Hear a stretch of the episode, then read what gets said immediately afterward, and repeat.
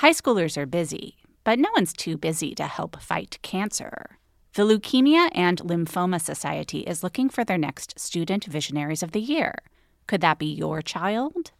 High schoolers who participate in this seven week philanthropic leadership development program gain valuable life skills like project management, communication, financial literacy, and entrepreneurship. Forming strong teams behind them, they fundraise for the Leukemia and Lymphoma Society in honor of a pediatric blood cancer survivor right in their local community. Most importantly, this campaign is an opportunity for high schoolers to engage in meaningful work within their community and make a real impact on the lives of blood cancer patients and their families. Sound like something your child might be interested in? You can learn more about Student Visionaries of the Year or even nominate a student at lls.org slash students. That's lls.org slash students. Knowing how to speak and understand a new language can be an invaluable tool when traveling, meeting new friends, or just even to master a new skill. But it's not always simple when you're bogged down by textbooks and structure classes. That's why so many people trust Rosetta Stone. Rosetta Stone is the most trusted language learning program, available on desktop or as an app. It truly immerses you in the language you want to learn, like Spanish, French, Italian, Chinese, and more. You won't just be studying English translations. The Rosetta Stone intuitive process helps you pick up a language naturally, first with words, then phrases, then sentences. Don't put off learning that language. There's no better time than right now to get started. For a very limited time, listeners can get Rosetta Stone's lifetime membership for 50% off. Visit rosettastone.com slash rs10. That's 50% off unlimited access to 25 language courses for the rest of your life. Redeem your 50% off at rosettastone.com slash rs10 today.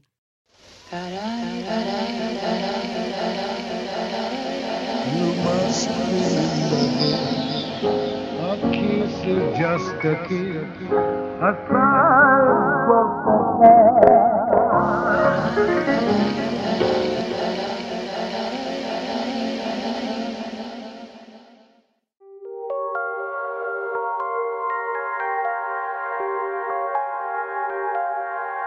Welcome to another episode of You Must Remember This, the podcast dedicated to exploring the secret and or forgotten histories of Hollywood's first century, part of the Panoply Network.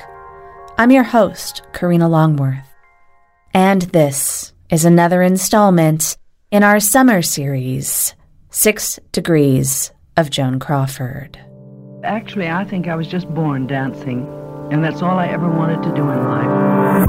I know what you're like. Now, why can't you be friendly? But I am being friendly. No, I mean it. Friendship's much more lasting than love. It's called, uh, um, What's keeping you awake? dreams. Bad dreams. I don't see how any home can be complete without children. Born dancing, born dancing. I'm sorry this had to happen.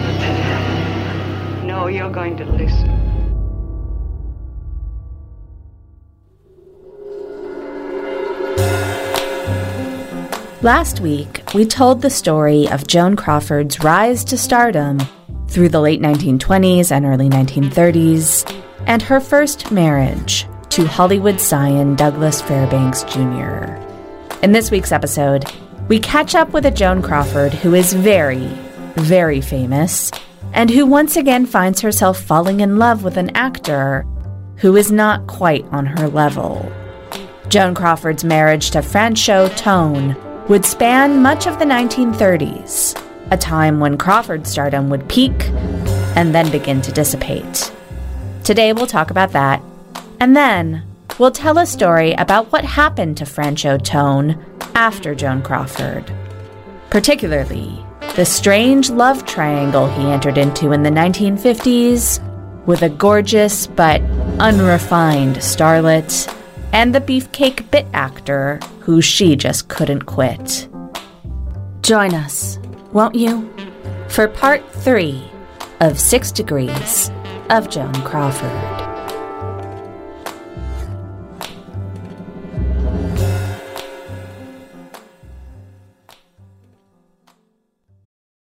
Okay, Quick math. The less your business spends on operations, on multiple systems, on delivering your product or service, the more margin you have and the more money you keep. Obvious. But with higher expenses on materials, employees, distribution, and borrowing, everything costs more. So, to reduce costs and headaches, smart businesses are graduating to NetSuite by Oracle. NetSuite is the number one cloud financial system, bringing accounting, financial management, inventory, HR into one platform and one source of truth.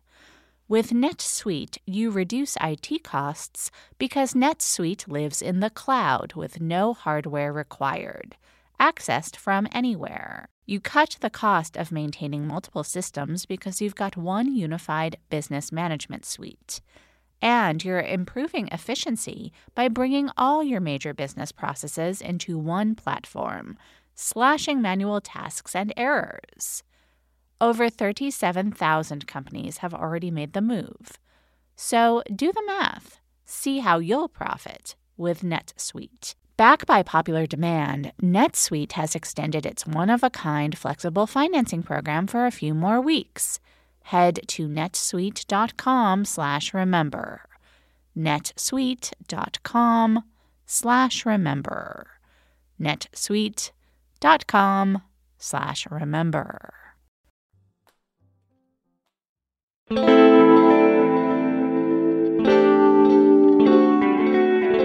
Franchot Tone was born into a wealthy Niagara Falls family in 1905, and by the late 1920s, Tone was making his way through the emerging alternative New York theater world. He studied Stanislavski with Lee Strasberg and became one of the early stars of the group theater. He made his first film in 1932 and was then invited out to Hollywood to sign a contract with MGM. Tone considered himself a serious theater actor with no ambitions for movie stardom. But movie money was too good to pass up, so he agreed to a five year contract on the assumption that he would fund theater projects with his profits. Crawford and Tone first appeared together in a Howard Hawks film called Today We Live, based on a William Faulkner story about World War I that had been mutated to make room for a female lead because MGM needed a project for Joan. A love triangle was concocted, featuring Joan in the middle of a British naval officer played by Robert Young and an American soldier played by Gary Cooper.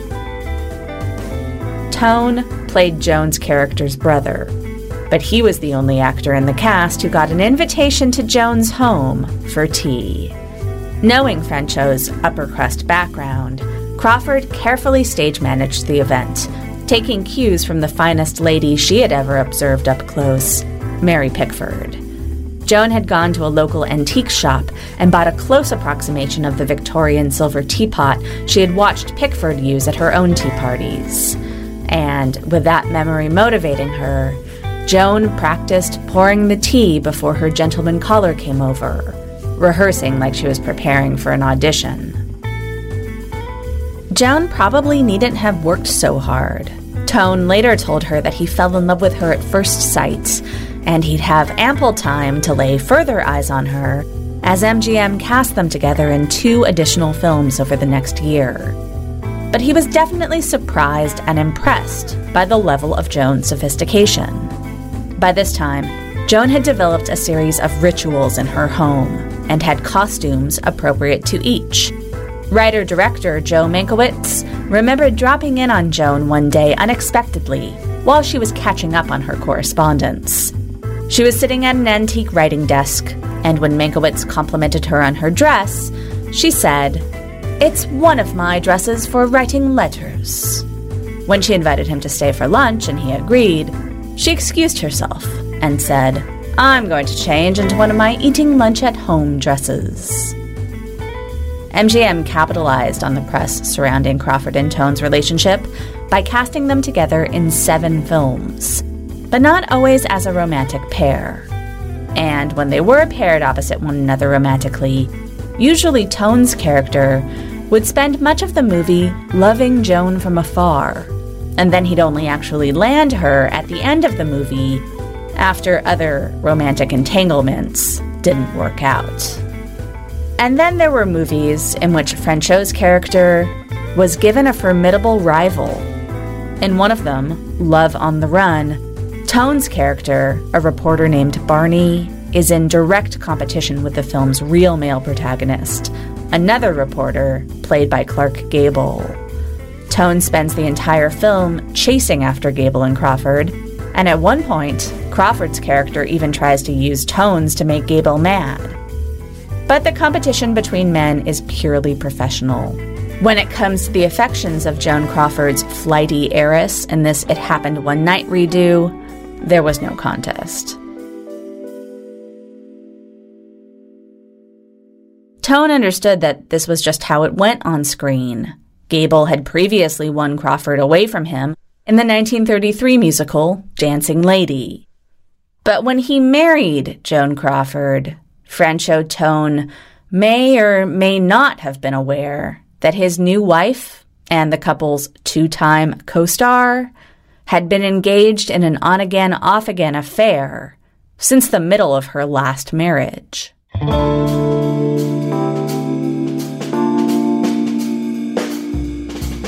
Gable and Crawford co starred in eight films over the course of a decade. Both archetypical stars of their era, representing Hollywood's ideas about gendered perfection, Gable and Crawford had similar backgrounds and had, in some sense, worked the same act of, intentionally or otherwise, marrying into professional credibility. Gable's first wife, Josephine Dillon, was also his acting coach and 17 years his senior. They divorced in 1930, a year before he first starred opposite Crawford in Dance Girls Dance, in which Crawford played an heiress who goes broke, becomes a cub reporter, and goes undercover to investigate her own brother's involvement with gangsters like Gable. A year after that, Gable and Crawford starred in my favorite of their collaborations, Possessed, which we talked about last week. According to some accounts, it was during the shooting of that film that Gable and Crawford first began their affair, even though Gable had just married his second wife a few months before. By this time, Douglas Fairbanks Jr. was also engaging in what he later called one night stands, but he hoped his marriage to Crawford would survive. In an apparent effort to distract attention away from the rumors about Crawford and Gable and strengthen at least the image of at least one of the marriages involved, MGM paid to send Crawford and Fairbanks on a belated honeymoon slash photo op tour of Europe. This backfired. Joan had a rotten time on the trip, and it led to her decision to leave her first husband. Joan Crawford loved Clark Gable, and in her advanced age, she would never fail to compliment his masculine assets and talents. The affair with Clark was sublime, she'd say. Probably more exciting because we felt like kids who'd gotten into the cookie jar while Uncle Louis was in the other room. But she seems to have understood that they were not fated for a matrimonial match. The illicitness of their relationship was a big part of why they liked it, and Gable showed no interest in leaving his new wife for Crawford. When Joan met Tone, she saw him as a much needed left turn away from Gable in every way. She saw him as somebody who could be a good influence on her. In addition to coming from a moneyed, high class background, Tone had acting cred. It was presumed to be a given that his future lay in doing great things on the stage. In the mid 1930s, Joan Crawford and Clark Gable were great stars, but Franchot Tone had the promise to be a great actor, and that was something Joan desperately desired for herself as well. After dating him for almost two years, Crawford finally fell hard for Tone and agreed to marry him after they finished making the film No More Ladies. On the set of which, Joan got to observe Franchot and director George Cukor discuss and put into practice a level of acting which was theater based and totally revelatory to the untrained former Lucille LeSueur. Joan would later credit George Cukor for helping her as an actress more than any other director. Is your child struggling with a specific subject or need help with homework? Are they asking questions that you're not sure you can fully answer? IXL Learning is an online learning program for kids. It covers math, language arts, science, and social studies. IXL is designed. This program will improve your kids' grades. Studies done in almost every state in the country. The kids who had IXL are consistently doing better. Powered by advanced algorithms, IXL gives the right help to each kid no matter the age or personality. And it doesn't have to eat up all your time. One subscription gets you everything for all the kids in your home, pre K to 12th grade. So don't miss out. One in four students in the U.S. are learning with IXL. IXL is used in 95 of the top 100 school districts in the U.S. Make an impact on your child's learning. Get IXL now. And listeners can get an exclusive 20% off IXL membership when they sign up today at IXL.com/audio. Visit IXL.com/audio to get the most effective learning program out there at the best price. All but forgotten today as a star based on his own merits, Franchot Tone shows up in a number of the greatest hits of celebrity yore, almost by accident. He played a small but possibly crucial part in one of the most lasting aspects of Crawford's legacy her longtime rivalry with Bette Davis. Shortly before Joan and Franchot married, he starred opposite Davis in Dangerous, the film that would win her her first Oscar. Legend has it that Bette made a play for Franchot during production, and already engaged to Joan, he apparently turned Bette down. That proves that Bette did have some good taste in men, Joan later said. Her second husband, Joan said, told her that while he respected Bette Davis as an actress, he never thought of her as a woman. We'll talk more about Bette and Joan in a future episode. But if you haven't seen Dangerous, you should watch it because it's super weird and intense and it gives you a better idea of what Franchot Tone's thing was in Hollywood than many of the movies he made with Joan Crawford. He excelled at starring opposite big female stars as the handsome, charismatic man who the female lead, for one reason or another, probably shouldn't be with.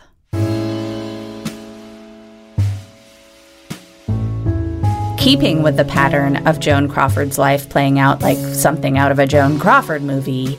For the first year of her marriage, if there was any indication that she and Tone were a bad match, she didn't see it. She was inspired by him to build a small theater in the backyard of her mansion, where husband and wife gave performances of serious plays for friends. There was some friction in melding their social circles. Basically, Tone's New York stage world friends didn't understand why he was slumming it with a movie star, but they were able to ignore a lot of that for a while. And then, the problems on the periphery started creeping in. Joan's star was continuing to rise, and Franchot's popularity was staying the same. Tone was nominated for an Oscar for the 1935 version of Mutiny on the Bounty, but eventually, his studio boss, Louis B. Mayer, essentially gave up on his prospects for stardom. Joan tried to talk to Mayer, with whom she had a great relationship, on her husband's behalf, but it was to no avail. And Franchot didn't feel great about the fact that his wife was so much more powerful than he was. He felt he was fighting against the perception that he was Mr. Joan Crawford. The situation hit a breaking point during the filming of The Gorgeous Hussy, a romantic drama based on the real life petticoat affair, in which Joan played Peggy O'Neill, an innkeeper's daughter who became a confidant of Andrew Jackson, and the fulcrum in the scandal which resulted in the resignation of most of Jackson's cabinet and the ascendancy of Martin Van Buren. In real life, the scandal was ignited by the apparent love triangle between Peggy, her husband, Beau Timberlake, a purser in the Navy, and Senator John Eaton, who Peggy then married once Timberlake died at sea. But Peggy spends much of the movie romantically enthralled to another senator, John Randolph, played by Melvyn Douglas. And Eaton, played by Tone, became a small, almost token role. Here, as in other films in which they were romantically paired, Tone essentially waits in the wings to salvage Joan's reputation once she's done cycling through a bunch of other romantic possibilities.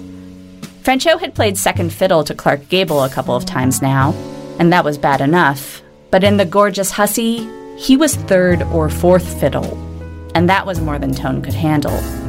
His drinking started to affect his work, and he'd often show up late and unprepared.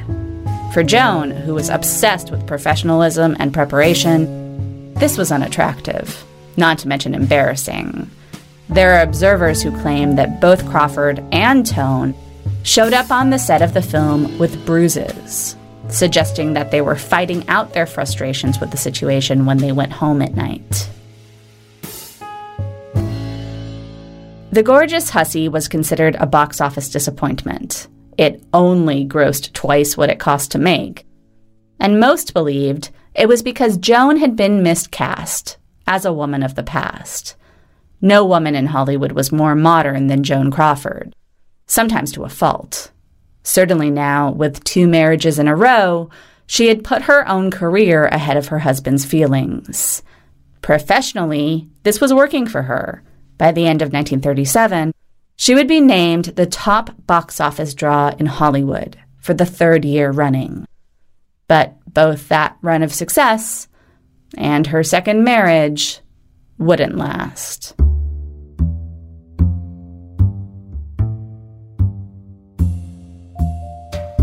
Tone and Crawford's final film together was The Bride Wore Red, directed by Dorothy Arzner, the only female director Joan would work with in her entire career.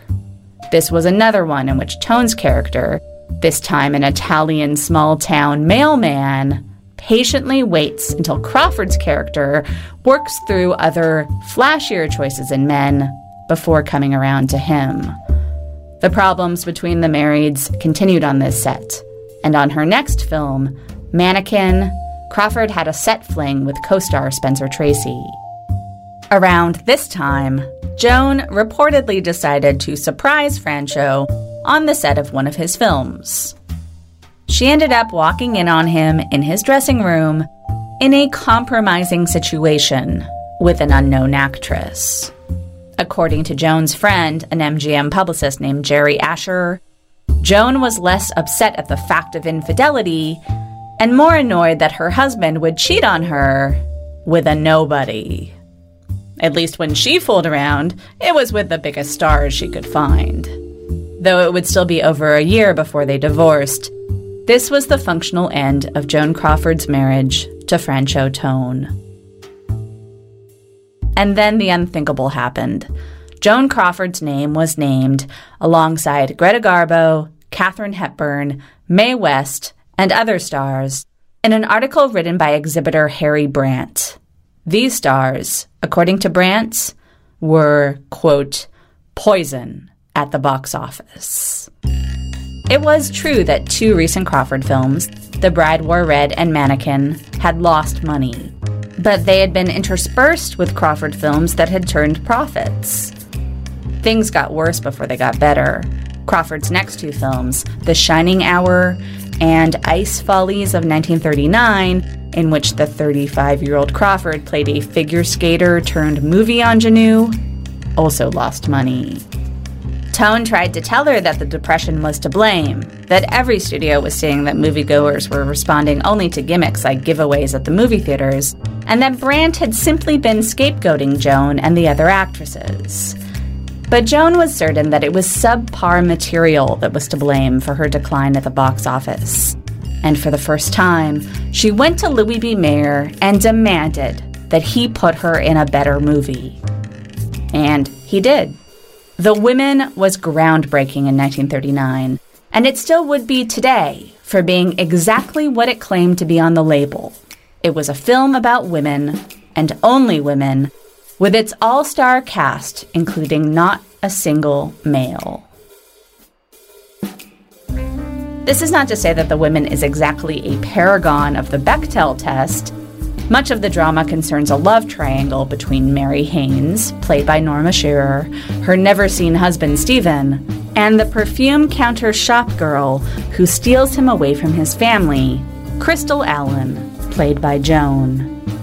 The film's opening credits interspersed images of its female stars with representative animals. So sexy Paulette Goddard was a fox, innocent Joan Fontaine was a lamb, Norma Shearer's wife caught unawares was a deer, and Joan Crawford was a leopard, teeth bared in a ferocious growl. A woman's life, according to the women, was all gossip, leisure, and superficial self improvement, often at the same time. Shearer's Mary is positioned as an outlier because she's athletic and treats her mother and daughter as like members of the family rather than burdens to be passed off onto servants. Although Mary does have servants. The otherwise black and white movie stops in the middle for a famous single Technicolor fashion show sequence, which is both a parody of the incompatibility of the fantasy of fashion and quote unquote everyday life, and an indulgence in the spectacular and boundary pushing abilities of the richest studios, art direction, and costume design departments. This sequence is a bizarre outlier in a film which is otherwise motored by nonstop, fast paced dialogue. And in fact, it's a movie that's in part about the damage done by ladies with their mouths. In the film's opening sequence, Rosalind Russell's busybody learns from her manicurist that Shearer's husband is being unfaithful with a hussy who wears the racy shade of jungle red. Russell rushes to a payphone, and by lunchtime, the whole holy female social set knows of Mrs. Mary Haynes's humiliation. Soon Mary knows, too. And then, 30 minutes into the movie, we meet the other woman. Here's Joan as Crystal Allen, top shelf manipulator of men, first brusquely cornering a black maid into cooking dinner for Crystal's date with Mary's husband, and then transforming to take a call from the man himself. The interjections we hear are from her catty perfume counter coworker. Hey, never mind that. Just gotta go out right away. Wrap it up. Was you asking for me, Miss Allen? Been scouring the whole store for you. Why don't you run to my apartment and cook dinner? I've got a date tonight, Miss Crystal. Ah, you can break it. Come on. But I'm noted for the bad way I cook. If you throw a lamb chop into a hot oven, what's gonna keep it from getting done? Hey, what happened to that hot date you had on for tonight, darling? It's hotter than ever, dear. I'm having him dine at my place. It's about time he found out I was a home girl. Home girl? Hmm. Get her. Why don't you borrow the quintuplets for the evening? Because I'm all the baby he wants, pet. How much would you pay me? Two bucks. Can't you make it three? I said two bucks. Oh, all right. Will I find anything in that icebox of yours? Yeah, cobwebs and a bottle of gin. Here, here's some dough. Now go on. Get anything and make it fast. All right. Perfume department. It's for you, Crystal. Oh, it's too late to take any orders. Now tell him I've left the floor. Anything. All right. I'll tell the gentleman. Gentlemen? Well, why didn't you say so? Hello? Oh, hello, Stephen. What? Well, uh, don't worry, my sweet. I, of course, I don't mind your breaking our engagement. Well, that is, I mind, of course, but it's such good discipline for my selfishness about you. Holy mackerel, what a line. Shut up, will you? Well, I, uh, I, I was going to surprise you tonight, darling, and and cook dinner myself in my little apartment. Oh, why, of course I can cook. She thinks because Lulu's dark, he won't be able to see her. Oh, well, you don't know half my accomplishments. I'll say he does. Will you get out of here? Oh, well, that, that that's all right, Stephen. I'll save you a piece of the cake with a candle on it. Oh, well, I, I didn't tell you before, Stephen, because I was afraid you might do something extravagant. Oh, it is dear of you to want to be with me on my birthday, but I won't be lonely. No, honestly, I won't. And uh, if this weather lets up, my neuralgia will be better, and then maybe I can. Oh no, it's it's nothing. It's just nerves. I had a rather gloomy letter from home today. My little sister, she's not very well. What's wrong with her? She got a hangover? But she'll be all right. Yes, I'm. I'm holding the thought. Oh, oh no, Stephen, I, I, I couldn't think of your disarranging your evening. I'll have another birthday next year. We'll have another one next Look, week. so help me, I'm gonna slug you. Oh, Stephen, if you could drop by for just a few moments and have a glass of sherry to my health. Stephen, oh, I do need you so. Yes, dear. Yes, darling, I'll meet you on our corner in five minutes. Goodbye. Say, can you beat him? He almost stood me up for his wife. In The Women, Crawford is supposed to embody the supposed truism that the greatest obstacle to an adult woman's ability to control her own destiny is not a man, but other women. In a film full of razor sharp quips scripted by the great Anita Loos, Crawford has some of the best lines, like this one. And by the way, there's a name for you ladies, but it isn't used in high society, outside of a kennel. So long, ladies. Crawford's look in this movie is a subtle parody of the excesses of self possessed femininity. Her eyebrows are thin, drawn on arches, her cheekbones somewhat too chiseled, her hair permed into a ridiculous halo. She and her romantic rival meet for the first time in the dressing rooms of a department store, while Joan is outfitted in a ridiculous gold lame turban and matching pussy bow blouse and shorty pajamas set. Shearer's Mary offers her a word of advice. May I suggest if you're dressing to please Stephen? Not that one. He doesn't like such obvious effects. Thanks for the tip. But when anything I wear doesn't please Stephen, I take it off. Crawford only has four or five scenes in The Women, even though she's second billed. And it's Paulette Goddard who gets to speak the lines that form the thesis of the film that while it's a woman's lot in life to compromise, that's all the more reason to fight, to claw and scratch, and in one catfight scene, literally bite to get what she wants. But that sentiment is the essence of Joan Crawford's career. And so The Women looms large in her filmography, even though it's not really her movie. Crawford was inordinately proud of her work in it, and she remembered it fondly for the experience of working with director George Cukor, who was her favorite director, and one of the only ones she thought deserved to be singled out as a uniquely talented artist and not just a studio hack. After filming The Women, Crawford filed for divorce. She would later credit the many miscarriages she suffered while married to Tone for putting more of a strain on the marriage than it could bear.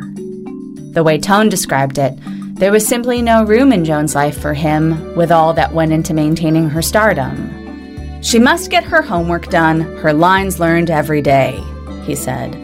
She has continuous meetings with the producer or the director or someone else equally important each evening. She has to get up at 4 or 4:30 in the morning in order to get to the hairdresser and get onto the set. She needs a massage at night before she can sleep for a few hours. She has to eat sparingly and exercise constantly. This goes on and on. And when Saturday night comes, other duties, other priorities arise. Conferences about the next script, talks about dancing lessons, discussions about yoga, tennis, and swimming lessons. As Franchot concluded, she's a star. For her part, Joan put a finer point on the problem. I don't believe Franchot ever for a moment resented the fact that I was a star, she'd say. Possibly, he resented Hollywood's refusal to let him forget it. But even if his wife had overshadowed him professionally, and even if he was being all but cuckolded on screen as well as off, marriage to Joan Crawford was the good old days for Franchot Tone. In fact, the pair would stay friends for the rest of his life. When they divorced, he went back to New York and the theater. He continued to act in movies, and while he was considered to be a good actor and a moderate celebrity, he never became a top billed star in A movies. In 1941, he married actress Jean Carroll, who bore him two sons. They divorced in 1948. And then things got weird. In the summer of 1950, Tone was invited to judge a Charleston dance contest at a club on the Sunset Strip. He helped select as winner a gorgeous blonde up and coming starlet under contract to Warner Brothers, named Barbara Payton. Barbara had recently been named the most beautiful girl in movies by the Hollywood Foreign Press Association, and she had just filmed her biggest part to date opposite James Cagney in the film Kiss Tomorrow Goodbye. Though still on the rise in Hollywood, Payton was already a fairly notorious party girl, one who was known to love to drink and to enjoy her effect on men, and who had murky connections to unsavory characters. She had been married once and had a young son who mostly didn't live with her. The highly civilized Tone seems to have become obsessed by Payton's wild spirit. Joan and Franchot had by this time settled into a comfortable friendship, and Joan had heard enough stories about Barbara that she warned her ex husband that she was a chippy and a tart and to stay away from her. Joan Crawford did not exactly have a belief in sisterly charity between actresses, particularly from an older generation to the younger. After all, no one had helped her Knowing this was probably not the only reason why Tone didn't heed Joan's warnings. The fact is, Franchot Tone was both attracted and repulsed by Barbara Payton's coarseness. He loved her independence and unpredictability, and he wanted to groom her and change her.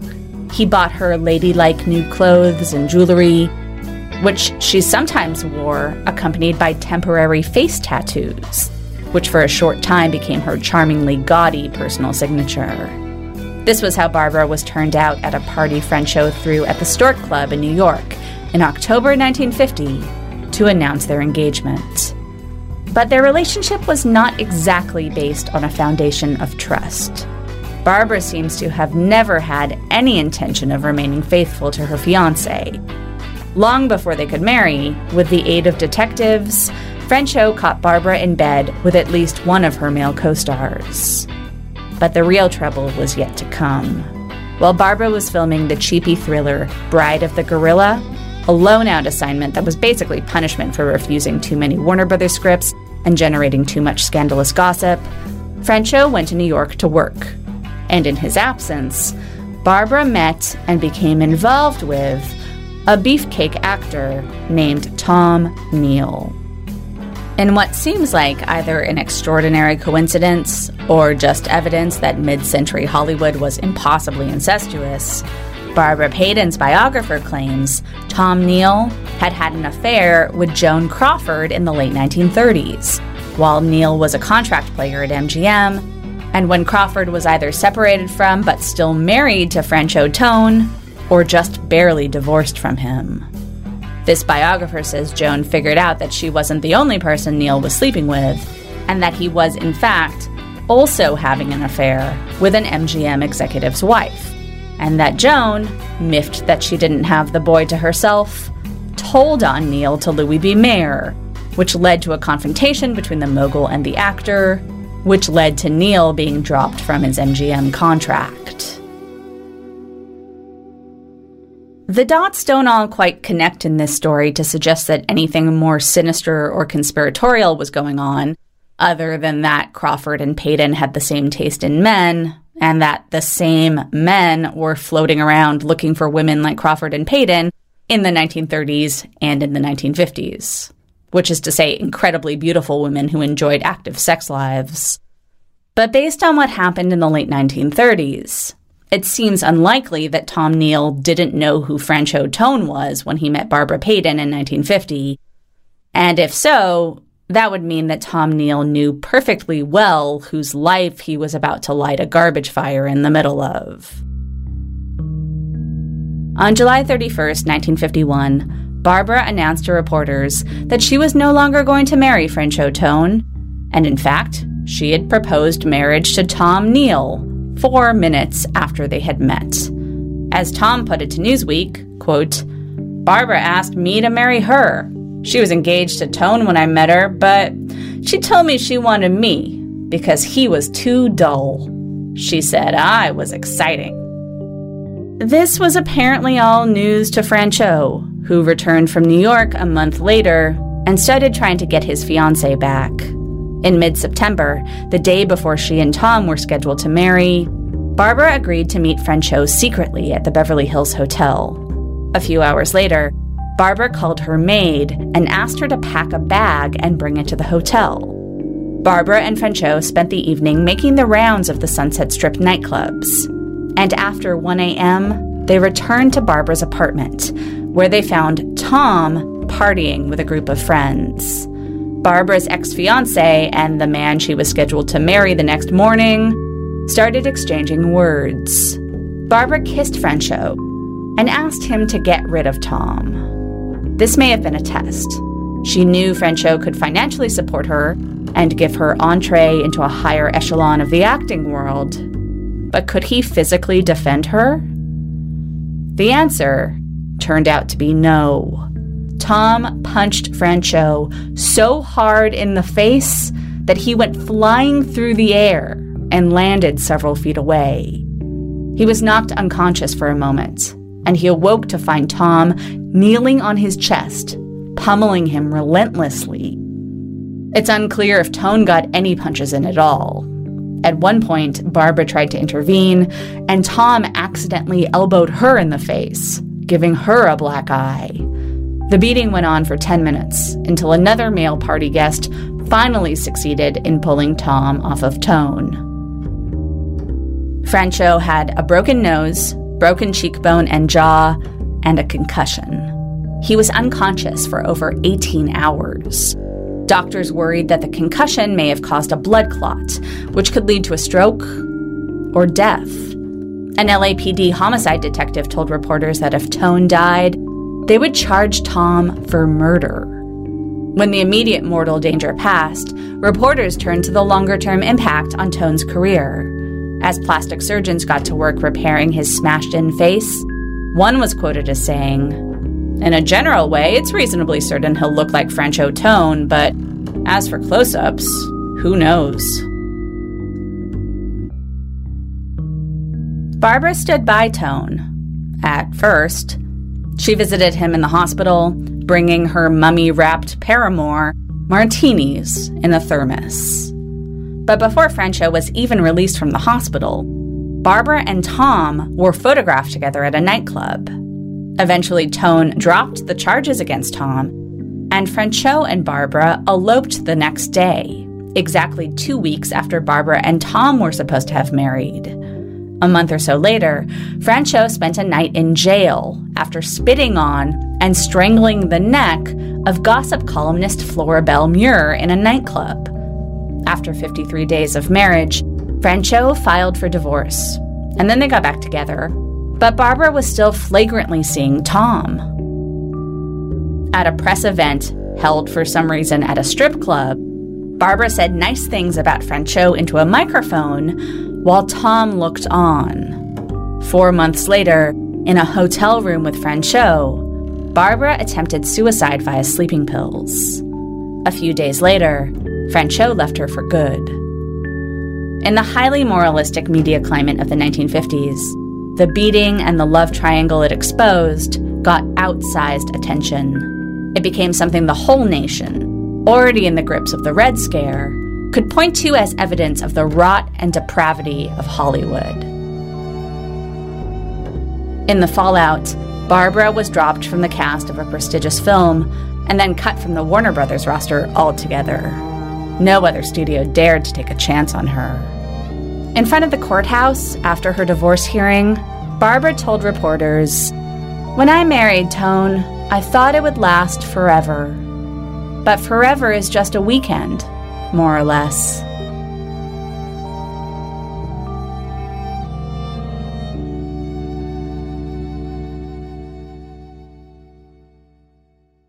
This episode is brought to you by Progressive Insurance. Whether you love true crime or comedy, celebrity interviews or news, you call the shots on what's in your podcast queue. And guess what? Now you can call them on your auto insurance too with the Name Your Price tool from Progressive. It works just the way it sounds you tell Progressive how much you want to pay for car insurance, and they'll show you coverage options that fit your budget. Get your quote today at progressive.com to join the over 28 million drivers who trust Progressive. Progressive Casualty Insurance Company and Affiliates. Price and coverage match limited by state law. Payton's notoriety lasted just a little while longer. She got back together with Tom Neal, and together they went to London, where Barbara appeared in a couple of movies for Hammer Films, and then she and Tom returned to Hollywood and starred together in a cheap Jesse James movie, and then a traveling stage production of The Postman Always Rings Twice. In the middle of a show in Chicago, she fainted on stage after apparently drinking vodka for hours before the show. Soon thereafter, Barbara and Tom broke up. By now it was only 1953, but Barbara's looks had already been diminished by alcohol. Her final film, Edgar G. Ulmer's Murder is My Beat, was released in 1955. That year, she was arrested for bouncing checks at her local supermarket. She was ordered to pay a $100 fine, but she didn't have the money. She had to borrow it from the owner of one of the nightclubs she frequented. She moved into a roach infested apartment next door to Maila Nurmi, who was then on TV as Vampira. She started selling stories about her affairs with men like Bob Hope to magazines like Confidential. She helped a fourth husband start a business in his native Mexico, and when that relationship ended, Barbara moved into a flophouse apartment on Sunset Boulevard in Fairfax and made her rent by turning tricks. First with execs and actors, friends and guys who had been hanging around long enough to know who she was. In a haze of booze and, eventually, heroin, her price dropped from 300 to 100 to $50. We know this because in 1962, she detailed it all in her ghost ridden autobiography titled, I Am Not Ashamed. But there was no redemptive bookend to Barbara Payton's story. She died in 1967 at her parents' house at the age of 40.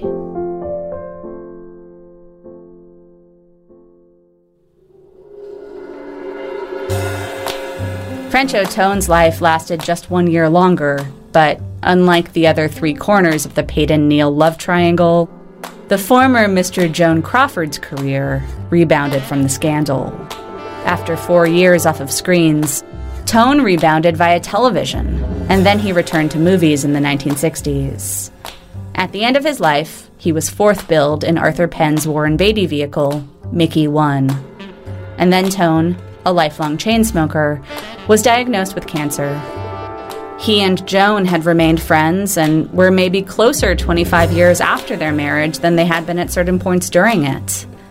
Though he'd worked steadily for almost 40 years, he had never been a top echelon earner, and he had frittered away all of the money he had earned on good times and bad women.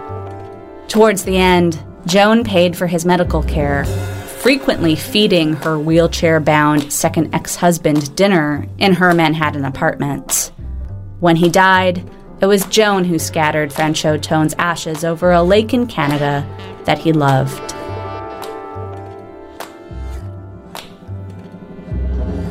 Next week, we'll see what happened when Joan Crawford left MGM, the studio that had been her home for 20 years. Spoiler alert, she won an Oscar. Join us then, won't you?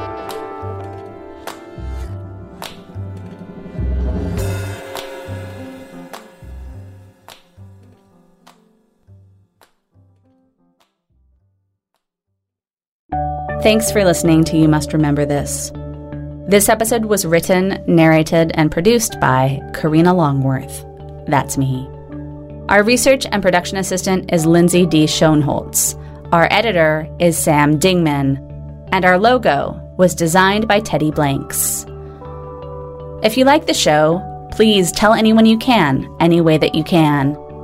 You can find past episodes and more information about this episode at our website, you must remember this podcast.com. You can follow us on Twitter at Remember This Pod and find us on Facebook and Instagram too. Please subscribe to us on iTunes if you haven't already. And also, rating and reviewing the show on iTunes really helps people find it. So do that if you haven't. We'll be back next week with another tale from the secret and or forgotten histories of Hollywood's first century.